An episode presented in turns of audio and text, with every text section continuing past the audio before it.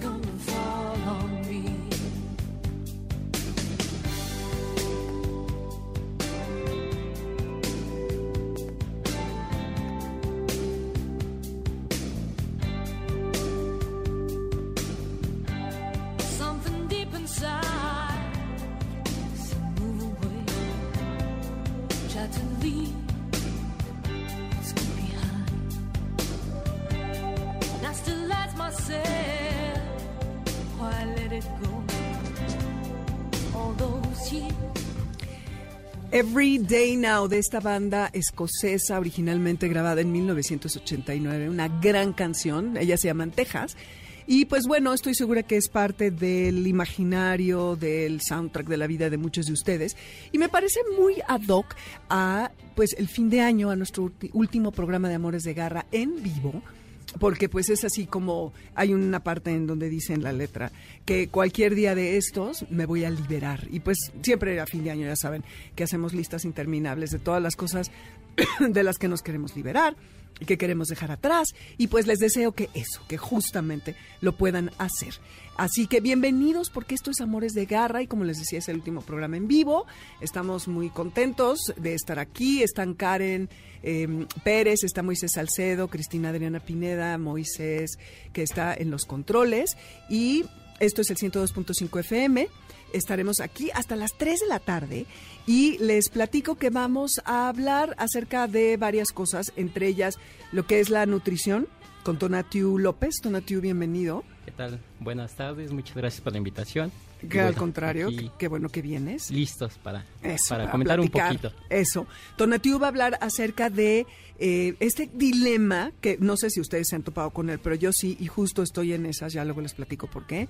Bueno, por si les importa, ¿verdad? No sé, pero bueno, porque mi perro está hecho una cerda y no adelgaza con nada, y la pobrecita, y se ríen allá atrás. No, no, no tiene ni idea. Ya puse en Instagram un- una foto un día de que le recordaran que el salir en el coche no significa que va a ir de paseo, porque la llevé al doctor, tiene hipotiroidismo. Sí, tienen los perros hipotiroidismo, hablaremos de eso algún día. Y está gordísima y le doy todos estos alimentos, ahí tú las traes que no tienen ni media caloría y ella está cada día más gorda. Jesús, no sé ya qué hacer. Entonces, bueno, con Tonati vamos a hablar un poco de eso. Estela Molatore, que es traductora, y no le digo otra cosa porque se enoja conmigo si digo que es escritora, pero también escribe, aunque no le vayan a decir. Pero bueno, que va a hablar acerca de la rebelión de la granja de George Orwell, este, que es un gran libro sobre texto, los animales siempre, para poder hablar de las situaciones y hacer retratos de la sociedad, como hemos hablado con Nicolás Alvarado, de T.S. Eliot, con Alma Delia Murillo, de Arturo Pérez Reverte, con Rafael Pérez Gay de su propia obra, eh, con Ramón Córdoba, que en paz descanse, que habló desde Borges hasta Carlos Fuentes, y bueno, nos hizo ahí un diagrama increíble etcétera. Y Claudia Edwards, que es etóloga, parte del capítulo HS de eh, HSI México, Humane Society International México, que ya ha estado con nosotros. Claudia, bienvenida. Es un gusto estar aquí de nuevo. Muchas gracias. Y Claudia va a estar hablando acerca de algo muy importante y más porque yo espero que se la pasen paseando con sus perros todas estas vacaciones. ¿Cómo me quito el miedo a los perros? Y no solo eso, nos trajo un- unos cuadernos para regalar. Miren, aquí están. Este, lo estoy pasando a la gente que está en Facebook, que se llama Convive seguro con perros, Play it safe with dogs. Creo que es algo muy valioso y que nos perdemos de muchos y le tenemos un miedo indescriptible y que sepan que sí se puede resolver. Pero bueno, antes de todo, Nota de garra. seguro han visto en las noticias como todo o como algunos 12 de diciembre recientes que con el tema de los peregrinos por la visita a la basílica hay perros que se abandonan fruto de estas peregrinaciones. Y tenemos en la línea ya, ¿verdad, Moisés? A Angélica Solís, que es del Comité Independiente de Protectores de Animales. Y Angélica, buenas tardes. ¿Cómo Hola, estás? muy buenas tardes, Dominique. Qué bueno que nos tomaste la llamada, muchas gracias. No, a ustedes. Antes, solo quiero comentar que este tema no es un rollo de que los peregrinos traen a sus perritos desde Veracruz, Puebla, este, Morelia, yo que sé de dónde vienen, y luego los abandonan aquí. No. Resulta que son perros que están en las calles, en los diferentes pueblos, estados, etcétera, que vienen siguiendo a los peregrinos, pues dicen, yo veo burro y se me antojó el viaje, entonces se suman a la peregrinación. Y luego, claro, hay 200, ¿no, Angélica? Ahorita, más o menos. Así es, sí, hay muchísimos animalitos ahorita en esa demarcación. Y bueno, pues este esperemos que con ayuda de todos podamos cada año ser menos. Oye, tú te dedicas a tratar de rescatar a estos animales y encontrarles un hogar. Así es. ¿Y cómo te podemos ayudar? ¿Cómo se puede conectar la gente contigo? Ay, bueno, pues ahora sí que eh, CIPA tiene su, su página, este, o yo tengo un, un teléfono, bueno, mis teléfonos se pueden, se pueden comunicar al 55 19 19 55 35 Ujú. y eh, ahí pueden ustedes contactarnos directamente para hacer cita y si es que quieren adoptar alguno de estos animalitos, claro, con su, de- con su debido protocolo, ¿no? Claro. ¿Y ustedes qué hacen? ¿Los rescatan, los esterilizan y los curan, etcétera? ¿O cómo es el proceso para ustedes? Sí, de hecho se les hace todo un protocolo de salud, Se les baña, desparasita y vacunan, y hasta el final, ya que están este, bien, eh, se les esteriliza y ya al esterilizarlo ya están listos para darse en adopción. De acuerdo. Oye, ¿y tienes a los 200? No, no tengo los 200, Ok. no tengo la capacidad, aunque, aunque tengo mucho apoyo, Ajá. eh, no es, pues, No, no es posible. no tengo tanta capacidad. Hay que ¿no? tener un espacio La increíble. verdad y es que, pues, para tenerlos bien hay que saber con cuántos animalitos puedes, este, este, ayudar. ¿no? Sí. No, no puedes ayudar a todos, definitivamente, pero la gente sí puede ayudar. ¿no? Exacto. puede agarrar un animalito y tratarlo de rehabilitar y todos en conjunto podemos lograr lograr muchas cosas. Exactamente, padrísimo. Pues, ¿me repites otra vez tus redes para que se comuniquen contigo, Angélica? Sí, claro que sí es. El teléfono es 55 19 19 55 35 y mi nombre es Angélica Solís. Eh, estamos a sus órdenes, eh, somos CIPA y eh, listos para dar en adopción a los animalitos. Que tenemos que tenemos 47 perros. Uf, pues te felicito por tu labor y gracias por tomarnos la llamada, Angélica. Pondremos tus datos en redes y esperemos te podamos ayudar. Muchísimas Gracias. gracias, Dominique. Que tengan muy buena tarde. Igualmente. Hasta Eh, gracias. El sábado pasado les platicábamos que cumplimos un año por el- el- la naturaleza de la conversación que tuvimos acerca de una propuesta de ley de bienestar con Leti Varela. No pudimos meter audios y cosas de lo que nos, nos enviaron, pero ahorita, vamos, ahorita, antes de irnos a corte, les quiero pasar este audio de esta chica de Chetumal, que la verdad está increíble y no saben qué bonito se siente en saber que lo que estamos haciendo es útil para alguien. Muchas felicidades por el aniversario del programa. Antes que nada, queremos agradecerle por todo lo aprendido en el programa, porque antes a mí no me gustaban para nada los gatos y luego empecé a saber más de ellos y me empe- empezaron a interesar más. Y es como que, ay, quiero un gato, pero pues tengo tres perras que no me lo van a permitir. No sabía nada acerca de la reproducción de perritos. Sabes, como que adopta, no compres, pero ahora que ya sé más acerca de que pues hay estatutos, no se cruzan así porque sí, eso se me hizo muy interesante, la verdad, tanto de perros y gatos. Y bueno, en mi experiencia, la verdad es que hace, bueno, en abril fui a un curso de etología impartida por la doctora veterinaria Claudia Edwards y nos interesó mucho y allí este, empezamos a escuchar problemáticas de diferentes sectores, ¿no? Veterinarios, asociaciones, etcétera, etcétera. Y pero lo que más nos llamaba la atención es que decían que no había apoyo por el sector empresarial. Antes que nada, nosotras somos este, estudiantes de ingeniería en administración, o sea que nuestro sector es muy empresarial. Y pues escuchando todo esto, al segundo día del curso llega otra veterinaria, y no recuerdo el nombre, y nos decía que lamentaba mucho llegar tarde al curso, pero es que tuvo problemas en su hotel y que llegó con el perrito, que era precisamente para el curso, y le dijeron, no, es que no puede pasar con el perro porque ya no aceptamos perro. Entonces como que me pudieron haber avisado y tuvo el show de buscar otro nuevo hotel y así, ¿no? Entonces a nosotras este, se nos ocurrió hacer este, un protocolo de residencia con base a esto. Lo que hicimos fue plantearnos así como que cómo podemos hacer que la mayoría de, la, de los hoteles sean pet friendly y cómo lo podemos vincular con nuestra carrera porque nos tenemos que empezar un nuevo protocolo de residencia y cómo nos vamos a graduar y shalala, ¿no? Entonces era como que yo, yo quería hacer algo desde un principio, algo que a mí me gustara, hacer una tesis de algo que a mí me gustara y no solamente algo, es como que solamente por graduarme. Entonces empezamos a hablar con nuestra asesora y así de que de la nada se nos ocurrió vincularlo con ser una empresa socialmente responsable, que es nuestra especialidad, que qué es responsabilidad social, este, es ayudar a la comunidad de manera solidaria, sin ningún cambio a cambio por parte de la empresa dar algo a cambio, pero sin esperar otra cosa. Entonces, esto en diferentes sectores, ambiental, social, económico y lo demás, ¿no? Fue como que, ok, las prácticas pet friendly también pueden ser una práctica de responsabilidad social. ¿Por qué? Por los valores éticos, porque están incluyendo a la comunidad, pues, canófila, que yo me considero canófila. Y ya fue así como que se fue desarrollando el proyecto. Y ya luego nos vinculamos con una bióloga que nos es segunda asesora y nos estaba comentando de la ley de protección animal. Ahí también en el programa escuchamos la ley de protección animal en, en uno de sus programas que nos pareció muy interesante. El programa nos ha ayudado así como que a entender que los valores que nos ofrecen los animales, con lo que nos enseñan ellos, lo, el respeto que tenemos, también son prácticas de responsabilidad social. O sea, como que fuimos viendo en qué se parece ser una empresa socialmente responsable y una empresa amigable con mascotas, animales y demás, ¿no?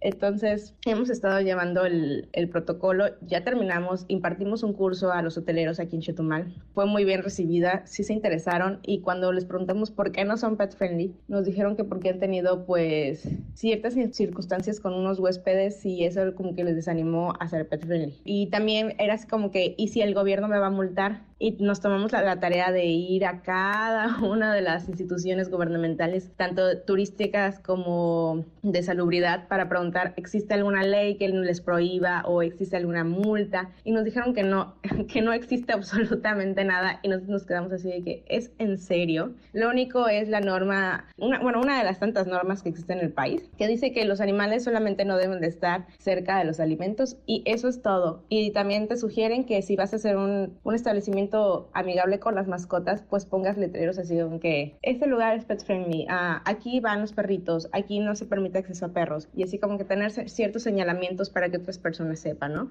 Es un trabajo que pues ya está a punto de terminarse, nos sentimos muy orgullosas y muchas gracias a ustedes por también orientarnos y pues igual como que nos motivaban a realizar este trabajo. Muchas gracias y muchas felicidades. Quieto. Quédate con nosotros. En un momento regresamos. Este podcast lo escuchas en exclusiva por Himalaya. ¡Suelta! Regresamos.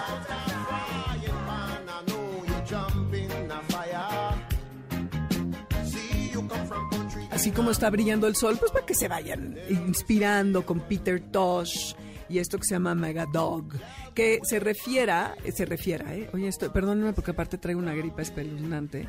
Entonces, con esta voz sensual, espero que se oiga, y luego me echo unos gallitos, eh, es, se refiere a un perro que es un, de estos perritos enclenques, eh, que ya sabes, que te vende reojo y que de repente parece que son inofensivos y rájale, te avientan la mordida. Y por ahí dicen que más bien esta canción se la dedicó a una mujer, que qué feo, ¿eh? Pero bueno, yo no sé, son todas las leyendas urbanas. Y como vamos a hablar con Claudia Edwards acerca de cómo ayudarnos a no tenerle miedo a los perros, pues era este, propensa esta canción. Y además, escucharon ahora el audio de eh, una garra escucha que está en Chetumal y que vieron eh, de Fernanda Alcalá, que mencionó a Claudia. ¿Qué tal, Claudia? Qué padre. Muchas, muchas gracias por darle la oportunidad a los gatos, porque e, eso sucede. A veces la gente dice, ay, no, los gatos no, y el día que, que, te abres y, y los dejas entrar a tu vida, se te ilumina y llena y que esto haya sido como el paso también para hacer todas estas cosas maravillosas con los hoteles es increíble, así que muchas, muchas, muchas felicidades. Así es, pues mira, ya ves, este y gracias por todos eh, los comentarios que nos enviaron de felicitaciones. Hoy la mala nos trajo un, un pastel con unas M&M's haciendo unas huellitas, ya lo pusimos, yo lo puse al revés, pero ella creo que lo puso bien para que lo vean. Cuidados de garra. Y bueno, yo no olvido, eh, mi tío Braulio tenía una Doberman que se llamaba Vanessa. Llegaba yo a su casa a visitarlo y había una olla con un caldo de carne, con carne petrificada, zanahoria, arroz y tortilla. Eso se usaba hace mucho y era como alimentábamos a los perros. Luego por ahí, de una carnicería de barrio, me platicaron que ellos, eh, de lo que realmente hacían dinero, era de los retazos que sacaban de la carne y que hacían unos paquetes especiales y que los vendían a los eh, clientes como comida para perros. Entonces, eh, un día fui a consulta con Pancho Álvarez Cámara, Francisco Álvarez Cámara, para, no yo, pero con mis uno de mis perros, y no sé qué le dije, y me dijo, claro, es que ustedes son gourmet, porque Fernando Migalán tiene restaurante. Y cierra la puerta, la consulta llena afuera. Aparte tiene uno que esperar mucho porque es una celebridad ese doctor, es lo máximo. Les recomiendo que lo aprovechen ya porque ya se va a retirar, ya no va a venir a dar consultas. Y me dio una lección de por qué los miles y millones de dólares que invierten todas las grandes empresas que fabrican alimento y los estudios y la investigación, y yo dándole un pedazo de pollo en mi casa. No, bueno, salí arrastrándome de ahí, obviamente. Entonces, Tonatiu López, que es graduado de la UNAM de veterinaria, por supuesto, que ahorita estábamos platicando, resulta que además... eh, Claudia fue su maestra, para que vean qué chiquito es el mundo. Él eh, se graduó en 2017, ha trabajado en la Facultad de Medicina Veterinaria en el diagnóstico bacteriológico de diversas especies animales y eh, además es ha sido ayudante de profesor y ha impartido clase de laboratorio en la materia de bacteriología y micología y estudia la maestría de, en ciencias de la producción y salud animal de la UNAM.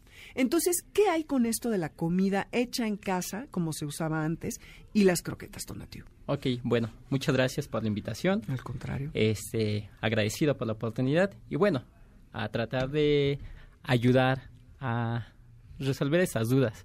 Sí, es cierto, mucha gente utilizaba y sigue utilizando ese tipo de alimentos.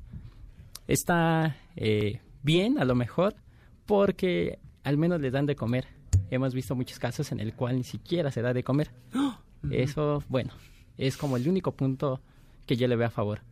La desventaja es que este tipo de alimentos no están eh, nutricionalmente balanceados para aportar vitaminas, minerales, proteínas, grasas que requiere un, un perro o un gato, ¿no? En este caso. Por lo cual, eh, las croquetas nos ayudan bastante para que no nos- nosotros no nos rompamos la cabeza en si está balanceado o no. Las empresas trabajan para hacer estudios, eh, que sea un alimento que puedan aprovechar bien los perros, los gatos, que puedan ayudarnos para que, que se encuentren bastante bien sanos. Entonces, lo ideal sí es llevar una dieta balanceada eh, en el caso de croquetas. Ok, fíjate que la semana pasada estuvo el doctor Julio Escalante, que habló acerca de cuidados dentales y es. decía que para, bueno, yo esa estadística yo la leí por ahí, el 85% de los perros al llegar a los tres años ya tienen problemas dentales porque no mastican como solían hacerlo antes. Eso es lo que nos explicó el doctor Escalante. Entonces, las croquetas, si bien son duras, hay gente que les pone alimento húmedo y, o les pone caldito de pollo, de carne. ¿Qué, qué, qué opinas al respecto? Ok, eh, bueno, lo que estamos haciendo con esto es que los animales se empiecen a enamorar de un sabor aparte de la croqueta. Aparte de que va a hacer que la croqueta sea más líquida y que no se pueda limpiar tal cual el diente, que se ensucie más, vamos a generar que cuando sean perros más grandes, sin, el día que no les den ese alimento húmedo o ese caldito, no van a querer comer. Y es algo que toda la gente día a día escucho que me dice, es que ya no le puedo dar croquetas porque no come. Le tengo que dar caldito, le tengo que dar pollito o cualquier cosa. Esa es la desventaja de utilizar estos aditivos en la alimentación, por lo cual es preferente dar una croqueta eh, seca y bueno, hay marcas que manejan tamaños de croqueta para que sea más fácil de masticar. Hay razas grandes, medianas o razas chicas para que no tengan ningún problema al momento de masticar. Claro. Yo, yo puedo hacer ahí Sí, un, comentario favor, también con el apunte. caldito. Eh, el problema además es que eso está hecho para humanos, ¿no? Entonces tiene sal, cebolla Mm. y ajo que son componentes que son tóxicos para los perros. Entonces a lo mejor no es que le vas a poner el caldito y en ese momento le va a dar un infarto y se va a morir, pero sí va a ir haciendo un daño eh, a nivel hepático, renal, sanguíneo. Entonces sí, sí, mejor Evitar todo ese tipo de Mm, aditivos. Es que es el tema de la antropomorfización de los animales y de pensar desde nuestra óptica en lo que ellos están sintiendo. Pero yo lo que siempre me pregunto es, qué horrible ser perro y comer todos los días lo mismo. Y es ahí donde uno se engancha, ¿no? Claro, pero en la naturaleza un lobo, ¿cuántas eh, variedades de comida tiene? O sea, no es que desayune hot cakes y luego coma, ¿no? O sea, Exacto. Y tocino y es, es salchichas. corta. O sea, en Claro. realidad hay algunos animales que cazan y esa es su, su dieta y no están todos los días pensando yo ahora que le pongo distinto. Este es justo un ejemplo de antropomorfización negativa. No todo es negativo en la, en la En la antropomorfización, pero ese sería un muy buen ejemplo de, de- de la negativa. Pero es muy interesante. Entonces, no lo hagan, pero si lo hacemos, Donatiu, Exacto. no hay- hay- hagamos un caldo sin sal, sin cebolla, sin... No, no, no hay que hacerlo. O mejor a- al alimento húmedo que está balanceado Ah, también. Porque hay Claro. alimento húmedo específico para, es más, para problemas renales, hepáticos, este, cardíacos, hipotir bueno, para hipotiroidismo no hay, pero para, Gástricos. sí, Exacto. para hiper, sí. Ahora, claro que es más caro eh, adicionar el alimento húmedo con Así el de es. las croquetas, que ¿no? Sí. Entonces, ¿qué, qué se hace cuando Esa- no te alcanza? esa es la quieres que tu desventaja. perrito tenga variedad de la comida. Sí, sí, sí. Lo, lo malo de esos alimentos húmedos, sí, hay de muchas calidades. Obviamente, desde el más barato de 10, 15 pesos hasta 50, 60, 70. Obviamente, los más caros tienen un balanceo mejor, evitan muchas menudencias. Pero, pues sí, en efecto, como bien decías, eh, es muy caro. Una lata de 70 pesos es lo que te cuesta a lo mejor un kilo de Así croquetas, es. que te dura a lo mejor para una semana y la lata te va a durar para un día. O si la divides, porque yo a veces, cuando Sí, nunca les doy, sí, pero lo que les se puede como utilizar- tres días, cuatro, así. Exacto, Ajá. es solamente comprar una lata y dividirla, Dividirla. para varios días solo como una probadita. Bien mezclado y bueno, eso nos puede ayudar a, lo mejor a perros que son muy quisquillosos para comer o para que uno no sienta a lo mejor feo de que coma la croqueta seca. Así, en seca. Exacto. En seco, pero eh, no, ojo, que es importante que mastique en seco. Exactamente. Ok, bueno, muy bien. Además, Tonatiu nos trajo, nos va a regalar un, un bulto de tres kilos con algunos eh, pequeños bultitos ahí. Algunas Si muestras. quieres te los paso para Sí, tú enséñalos ahí. Este, a la primera persona que nos llame y nos diga cómo se llamó la canción eh, que, que pusimos al inicio, este, y que nos hablen al 51661025 y, y ahí les vamos a regalar ese bulto para el que tengan que venir por acá. Así ok, es. entonces definitivamente tú dices nada de comida hecha en casa, croquetas que las respaldan todos estos estudios y toda la experiencia de estas empresas. Así es, definitivamente la croqueta siempre va a ser la mejor opción para nuestras mascotas. Y bueno, hay que dar también, hay tipos de croquetas, ¿no? Hay de calidad a calidad. Aquí, bueno, yo vengo de parte de Nutrition, De Animal Planet Nutrition, Ajá, ajá. exactamente, que es una croqueta relativamente nueva en el mercado, que tiene cuatro años que salió, pero que no tiene mucha difusión. Y la ventaja de esta croqueta es que lleva semilla de amaranto.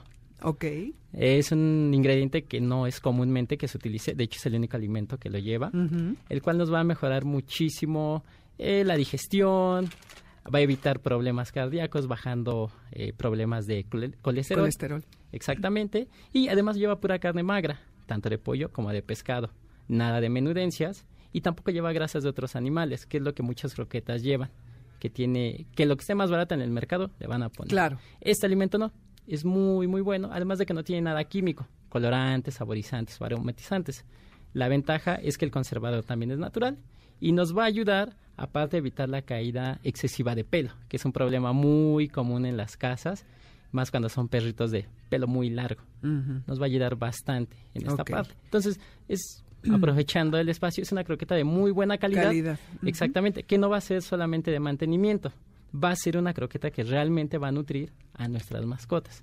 Perfecto. Y si la quieren probar, llamen al 51661025 y nos dicen cómo se llamó la primera canción. Así Gracias, Tonatiu. Ay, ahorita aquí sigues. Claro, Y sí. Claudia. Edwards, etóloga, eh, cuéntanos Educa con garra. Cuéntanos, eh, ¿cómo podemos ha- hacerle? Ya, has oído seguramente historias de terror. Eh, de hecho, María, una chava en Twitter, nos escribe que de chiquita ella eh, le tuvieron que coser no sé cuántas puntadas y le inyectaron no sé cuántas inyecciones de rabia y demás porque la mordió su perro, pero al final del texto pone, bueno, porque yo lo mordí primero. Sí, yo leí. Entonces me encanta, Sí, lo leí, sí, lo porque sí, bueno, pero hay otros casos en que una persona ve al perro, medio le tienen miedo, el perro obvio huele el miedo, que ahorita nos vas a contar de eso, y le juegan a la presa, se echan a correr y el perro, pues entre que juega y lo persigue, pues ya se queda para siempre, ¿no? Entonces, ¿cómo le podemos hacer para manejar? Ok, esta- a- esto es un, es, un, es un tema muy, muy amplio y tienes razón, hay mucha gente eh, que le tiene miedo a los animales por diversas razones, pero hay dos que yo quisiera resaltar. Uno, la falta de sociabilización eh, y el otro, el síndrome de estrés postraumático. En la falta de sociabilización lo que sucede es que son cuando son niños, a los papás no les gustan los perros o los gatos y, eh, y, y ellos son temerosos. Entonces el niño que no tiene miedo le dice, no, no, no, el perro te muerde, quítate de ahí. Y nunca lo dejan convivir con un perro, nunca están en contacto. Entonces claro que crecen y ellos al, al no tener contacto pues les tienen miedo. Y la otra es el síndrome de estrés postraumático, que también en, en Facebook estuvieron escribiendo ahí algunas cosas, de gente que tuvo una muy mala experiencia con un perro, los mordió y entonces ahora no quiere saber de ellos, ¿no? Eh, por supuesto que eso tiene tratamiento, las fobias tienen tratamiento, yo además de, de ser veterinaria estudio psicología de segunda carrera. Y las fobias tienen tratamiento. A mí me gusta una aproximación, a mí me gusta la, la parte conductista, tanto para los animales como para las personas. Y a mí me gusta la, desensibilización sistemática, que es una manera de eh, a- aproximarte a los animales controlada, en la que tú vas relajándote y sabiendo hasta dónde vas a entrar y luego un poco más y luego un poco más. Este mismo tipo de terapia se usa, por ejemplo, con aracnofobia. ¿no? Hay gente que le tiene Sí, terror, a las terror a las arañas. arañas. Y solo a veces de pensar perro, araña, ya la gente está sufriendo, ¿no? Entonces empiezas desde el puro concepto a respirar, a relajarte y luego fotos, porque hay gente que no soporta ver la foto de un perro enojado, por ejemplo, y luego ahora hay terapias que incluso usan em, 3D, ¿no? Y entonces te ponen lentes y vas tocando un peluche y, y eso va ayudando muchísimo a la gente y luego ya te acercas con un perro pequeño, cachorro, sociable, así hasta que vayas eh, superando la fobia, ¿no? Eh, pero por otro lado, creo que lo mejor sería que no tengamos que llegar a esta situación. Exactamente, está muy sofisticado, pero pues ya, ¿para qué? Evitémoslo. Digo, si ya lo tienen, hay que buscar una ayuda, pero si no, lo mejor es, como tú dices, no jugarle a la presa. Amé tu palabra, la voy a robar. Porque es cierto, eh, nosotros los humanos tenemos miedo y, y- y- y, bueno, muchos animales huimos con, la, con, con el, con el miedo, ¿no? Entonces yo veo un perro, me da miedo y lo que hago es correr. El problema es que el perro es un depredador. Y si yo corro, grito y hago... "¡Ah!", Entonces Ya, parezco es una la invitación a la cacería, claro. Entonces, ¿qué va a hacer el perro? Correr atrás de nosotros. Entonces, una de las cosas más importantes que tenemos que aprender es qué hacer frente a un perro cuando yo tengo miedo. Y justo es de lo que hablan estos libros. Son libros para coleros, son para pequeñitos.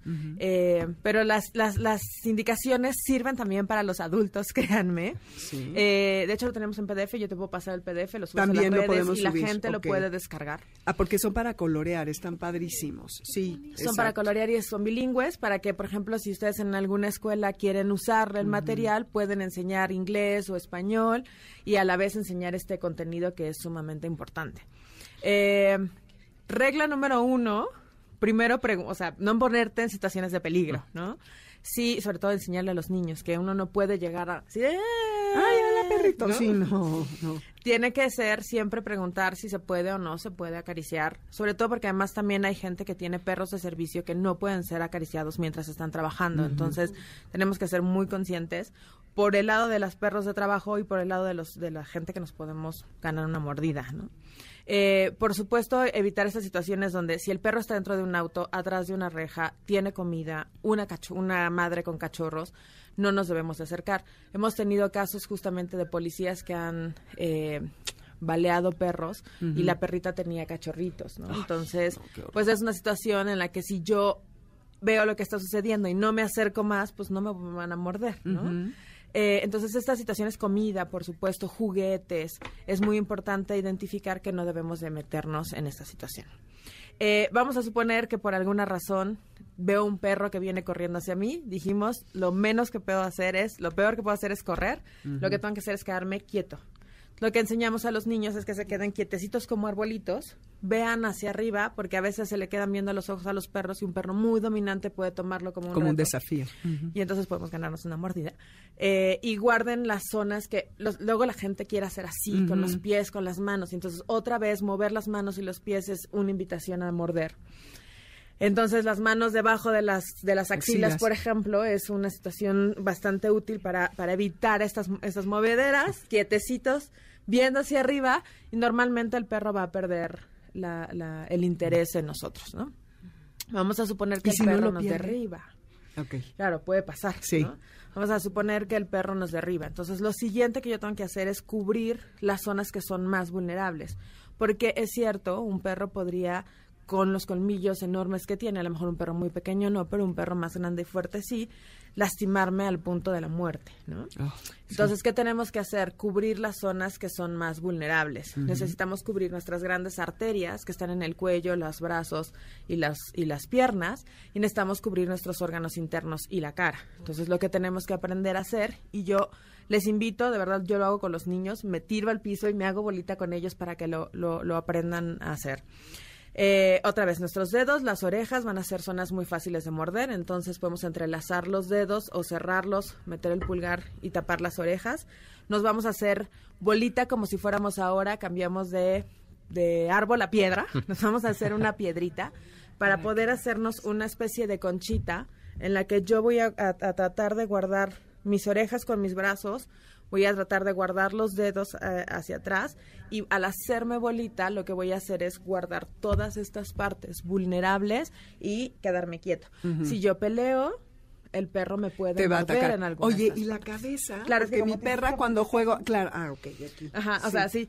Es, que es, es difícil. Sí, bueno, en el estamos radio, en el pero- Facebook Live, chicos. Meter la cabeza. Quien esté ahí conectado. Meter la cabeza, que quede la cabeza junto con el cuello. Con el pecho, con todo. el. Exacto. Y las piernas las subes. Sí, haces como una bolita, como justo, como en posición Pues, fetal, ándale, pero posición no hacia fetal, un lado, sino sino, de a- frente. sino al, al piso, Hacia. Ok, boca abajo, para tratar de, de lo que te único que te quede sea La cabeza. la, la parte de atrás de la cabeza que va a ser pues el, la piel del cráneo, la, la pompi y la espalda. Pero ahí pues hay, hay, hay más más, posibilidades de sobrevivir. Con suerte. Exacto. Ahora, no tendríamos de qué estar, por qué estar hablando de estas cosas. Lo siguiente es, nuestros perros tienen que ser animales suficientemente sociables para que no tengamos que estar En esa preocupándonos. situación. Y si no es sociable porque pueden haber pasado muchas cosas, entonces tengo que ser suficientemente responsable para salir con mi perro con collar, que además eso es constitución de la ley, y con bozal. Ahora la gente me dice, ay, es que pobre perrita, sufre horrible con el bozal. Antropomorfización nuevamente. Otra vez, ¿no? Pero no es problema. Podemos enseñarle al perro que el bozal es la mejor cosa que le puede pasar en el mundo. Entonces hay unos bozales de canasta que permiten que el perro abra la boca, corra, tome agua, agua. Como ya tú. estás como yo. Ya ves, se pega. No nomás la gripa también. Exacto. Tome agua sin ningún problema. Entonces lo que haces es que le pones algo en el fondo que le guste mucho de comer, ¿no? Y eh, le vas a dar pequeños premiecitos. Entonces lo que pusiste en el fondo huele delicioso. Y entonces el perro mete el hociquito al, al, al bozal, lo huele, lo explora y eso es algo que tú quieres muy bien, premio. Otra vez muy bien, premio. Otra vez muy bien, premio. Después se lo dejo un segundo, se lo quito, luego dos segundos, luego cinco minutos. Y lo que el perro aprendió es que cada vez que me ponen esta cosa, Tengo me un dan premio. cosas maravillosas. Sí, Entonces, exacto. no es un problema para mí y eh, y bueno también buscar ayuda eh, etológica con el caso de los perros que puedan llegar que tienen problemas. Ok, pues bueno, estos cuadernos están aquí para quien quiera, llámenos y también díganos el nombre de la primera canción. Eh, y son 15 cuadernos de estos muy útiles, increíbles para sus hijos. Y muchas gracias, Claudia. Este, y esto se llama reforzamiento positivo, esto que estamos haciendo con, con el bozal y la canasta. Nos vamos rapidísimo a un corte y vamos a volver, no se vayan, porque Estela Molatore nos tiene un chisme increíble de cómo los cerdos ayudaron en la conquista y además hablaremos un poquito acerca de la rebelión de la granja de George Orwell. Amores de Garra, 102.5 FM, yo soy Dominique Peralta. No se vayan, regresamos. Y él es Antonio Sánchez, que mañana va a estar en el Ángela Peralta. Sí, pues está,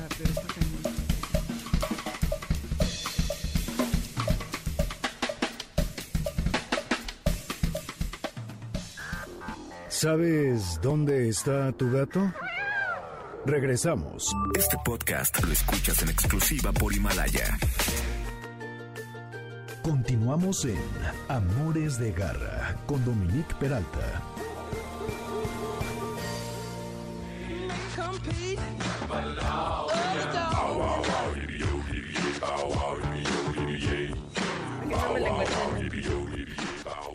George Clinton, para ustedes que le entran a la onda de los 80. Eh, estamos aquí en Amores de Garra, yo soy Dominique Peralta y este es el 102.5 FM y seguimos ya casi, híjole, nos quedan 15, bueno, 14 minutos. Entonces, eh, rápidamente les voy a dar nuestras redes, Dominique Peralta Amores Garra y Amores de Garra en Facebook y en Instagram. El teléfono es el 5166-1025, no puedo creer, ya me lo aprendí. Estamos haciendo Facebook Live. La doctora Claudia Edwards ya nos hizo toda una demostración increíble de cómo protegernos de un perro que nos viene a atacar. No nos está alcanzando el tiempo, vas a regresar para hablarnos de cómo quitarnos el miedo. Y llamaron Tonatiu para preguntar desde Baja California dónde compran las croquetas de Animal Planet Nutrition. En Baja California, ¿tú crees que los encuentran? Este, sí, pueden buscar en la página de Facebook Animal Planet Mascota. Ahí nos pueden mandar un mensajito. eh, eh, se les va a contestar lo más pronto posible. Perfecto. Y de ahí se pueden organizar y generar eh, pedidos, Ok.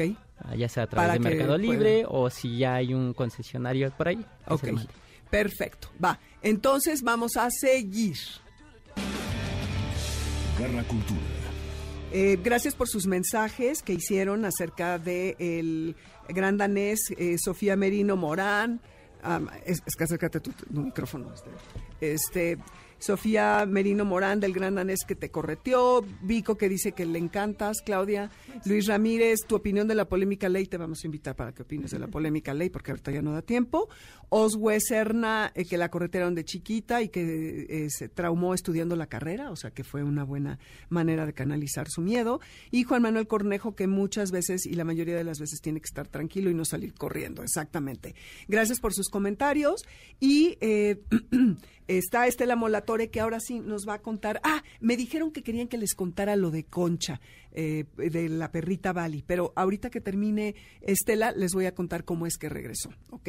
Entonces, mi querida Estela Molatore, traductora, Gracias. cuéntanos acerca de los cerdos y cómo fue su papel Mira, en lo de la colonia. Vamos a platicar rapidísimo porque son protagonistas, ahora ya ha habido perros y gatos y vamos a hablar de los cerdos. Durante la conquista llegaron, mira, allá en año 1494, en el segundo viaje de Cristóbal Colón, trajo un montón de cerdos con él. Venía obviamente por esclavos, venía por los tesoros, pero también venía de hacer una base en América y llega con ocho cerdos. Era muy fácil traer los cerdos en el barco porque ocupan poco espacio, comen todo, desperdicios, granos, lo que les des, excreta humana, comen todo. Los Oh, cerdos son maravillosos para viajar.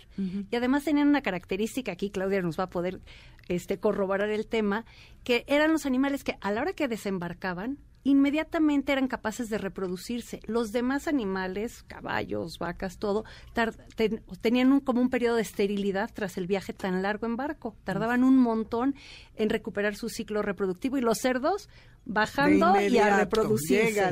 Bueno, el, imagínate qué tan importante Claro. Uh, medio litro eyaculan. Ay, tómala. Entonces los cerdos eran súper importantes en la conquista porque eran base de la alimentación, eran base para aceitar la- literalmente la maquinaria, o sea, todas las ruedas y todos los carruajes y todo lo que traían en, o sea, que eran implementos ¿no? de descubrimiento y conquista, requerían acei- aceite. Y era a través de la grasa de los cerdos.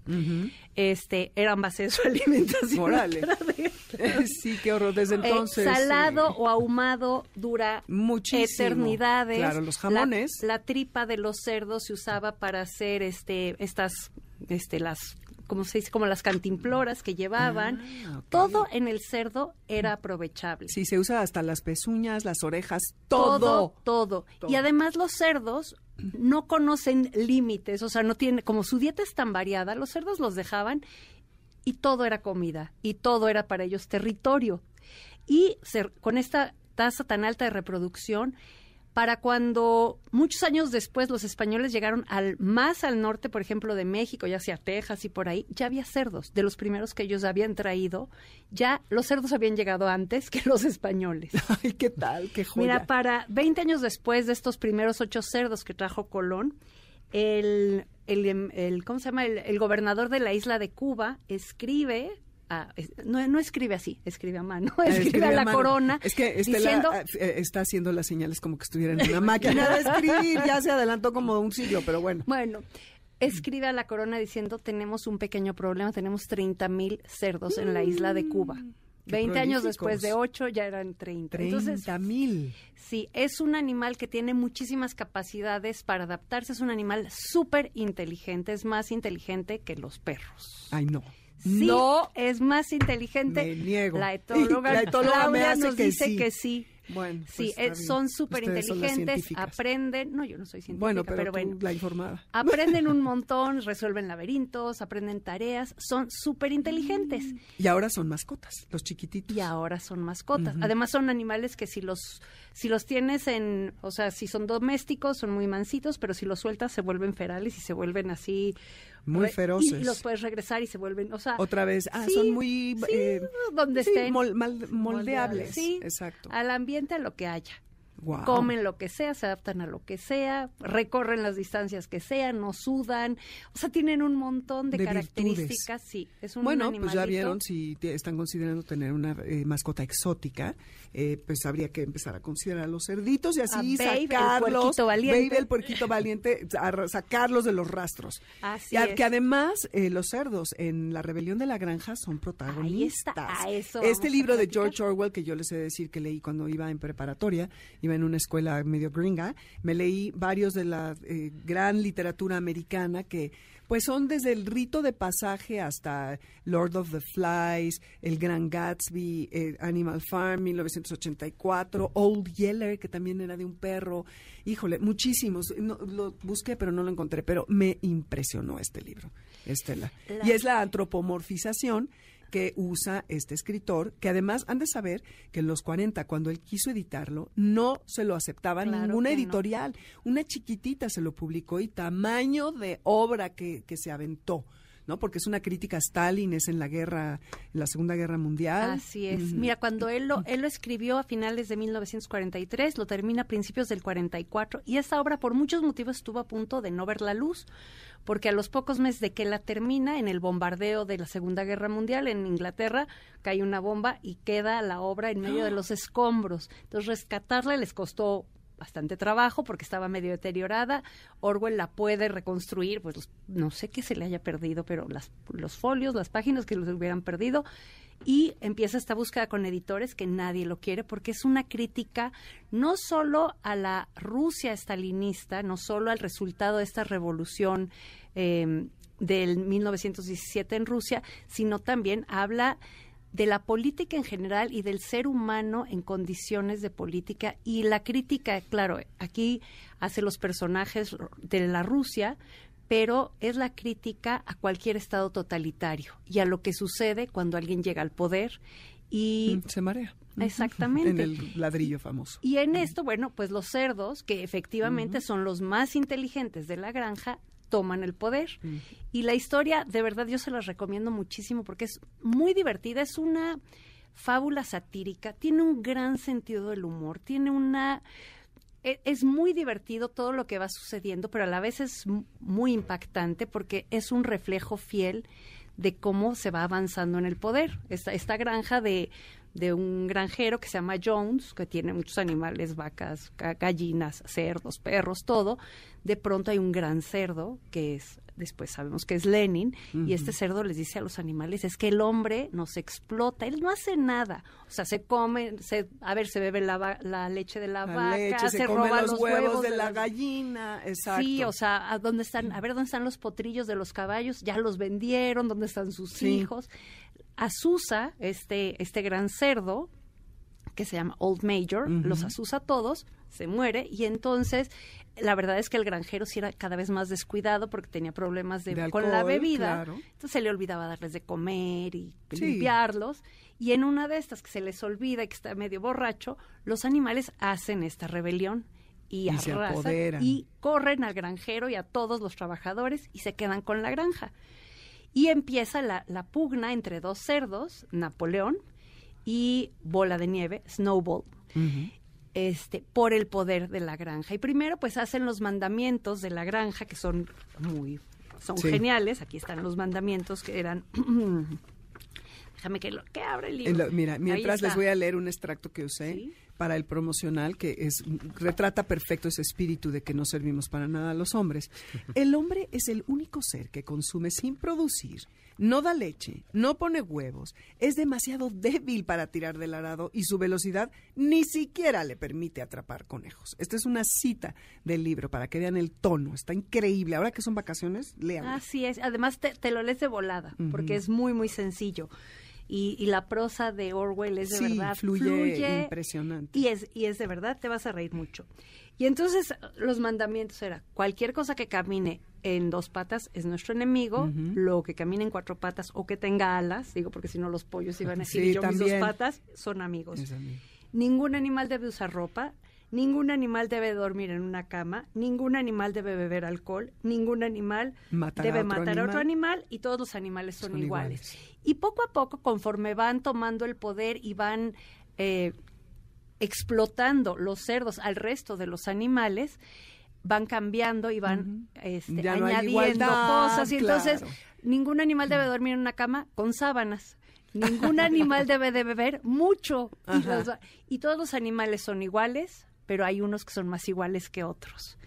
Es de verdad un relato maravilloso, es una crítica y vale la pena que todos observemos esto porque los estados totalitarios y, y el, el- lo que podemos hacer con el poder, que puede, o sea, puede ser realmente al servicio de los demás o puede ser al servicio propio.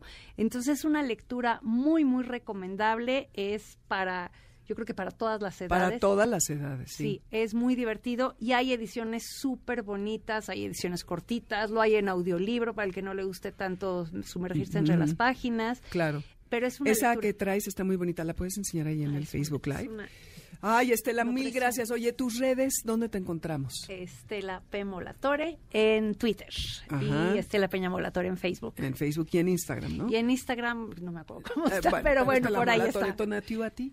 Bueno, a mí más fácil en Animal Plan Mascotas. Lo demás es como más informal. Ok, perfecto. ¿Y Claudia? En nuestras redes en HSI, que es arroba HSI-México en Twitter, HSI México en Instagram y Human Society International en Facebook. Y me pueden seguir a mí en Medicina de la Conducta en Facebook. También siempre tengo cosas muy interesantes de videos de gatos. Exacto, de gatos, nótese la preferencia. Muy bien, padrísimo. Oigan, pues ya nada más cerramos, les cuento rápido, el, el- la perrita Bali de Concha, a la cual le mando un abrazo. Hoy, Concha, que me eh, diste un agradecimiento al inicio de tu programa, yo te abrazo y quiero muchísimo, te conozco poco, pero te aprecio mucho. Y me da muchísimo gusto que haya vuelto Bali. Fue, pues sí, un secuestro, ya saben, como ella lo decía, eh, se pidió ahí una recompensa y bueno, se hizo todo un este una negociación y la perrita ya volvió. Afortunadamente estuvo estuvo muy bien cuidada, todo estuvo muy bien y pues ya eh, regresó, que eso es lo más importante de todo. Y como lo dijo Concha, decían hablaron para pedir tips de prevención.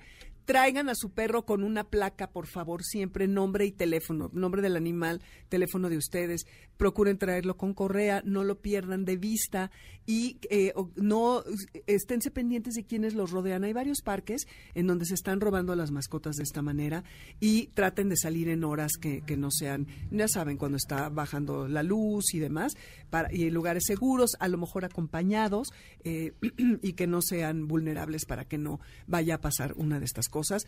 Y pues bueno, yo me queda más que desearles que tengan una feliz Navidad, un año nuevo mejor y que todos sus días, ahora en vacaciones, estén llenos de muchos paseos y que sobre todo hagan que sus animales puedan ser perros y que puedan olfatear, que puedan socializar, como bien recomienda aquí Claudia, para que eh, tengan un- una mejor eh, vacación todos. Eh, este es el último programa de Amores de Garra en vivo, nos escuchamos en enero y ya sigue Lalo eh, con Que ruede la rueda, mi querido Lalo Jiménez. Querida, ¿cómo estás? Bien, tú. Muy bien, muy bien, como siempre, súper entretenido de escucharlos. Muchas gracias. Los temazos y todo.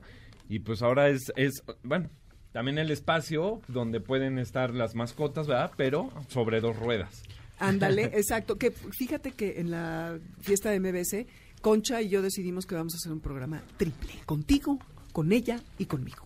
Ah, pues, Así, en enero. Yo, perfecto. Ya te vamos a Yo, contar. Claro que sí. Le ¿Eh? entro, ya ¿Te sabes late? que sí. Va. ¿Y de qué van a hablar hoy ustedes? Mira, hoy tenemos un invitado, es Matías, eh, Matías Harder, que nos va a platicar sobre cómo viajar de forma segura, qué necesitas para viajar eh, sin gastar mucho eso está eh, y sobre todo, o sea, qué, qué- qué es lo que tienes que hacer, ¿no? Tú como persona, porque la gente se preocupa mucho, no tengo mucha lana para viajar, este, quiero hacerlo y cómo tengo que hacerlo, él nos va a decir, porque es una persona que, bueno, se fue creo que casi un año a África rodando, imagínate. Órale. Entonces, este, pretextos sobran. No, bueno, Ese tiene todos los mejores central. tips. Sí, claro, por supuesto. Padres. Pues te dejamos, mi querido. Felicidades. Seguro, bueno, pues vamos a darle entonces a Amores de Garra que ahora se convierte en Amores pero a la rueda. y pues bueno, estamos a punto de arrancar ya mis queridos radio escuchas y moto escuchas. Luisito Ryder, ya estamos aquí listos. Querido amigo, ya todo preparado para un sábado más y salir haciendo hollies desde aquí, desde Mariano Escobedo. ¿Cómo ves? Me gusta, me gusta, me gusta cómo suena eso. Esto, esto es que ruede la rueda y ustedes están escuchando MBS 102.5 de FM. Mi nombre es Eduardo Jiménez y esto así se llama. Que ruede la rueda, arrancamos. Venga. Este podcast lo escuchas en exclusiva por Himalaya. Si aún no lo haces, descarga la app para que no te pierdas ningún capítulo. Himalaya.com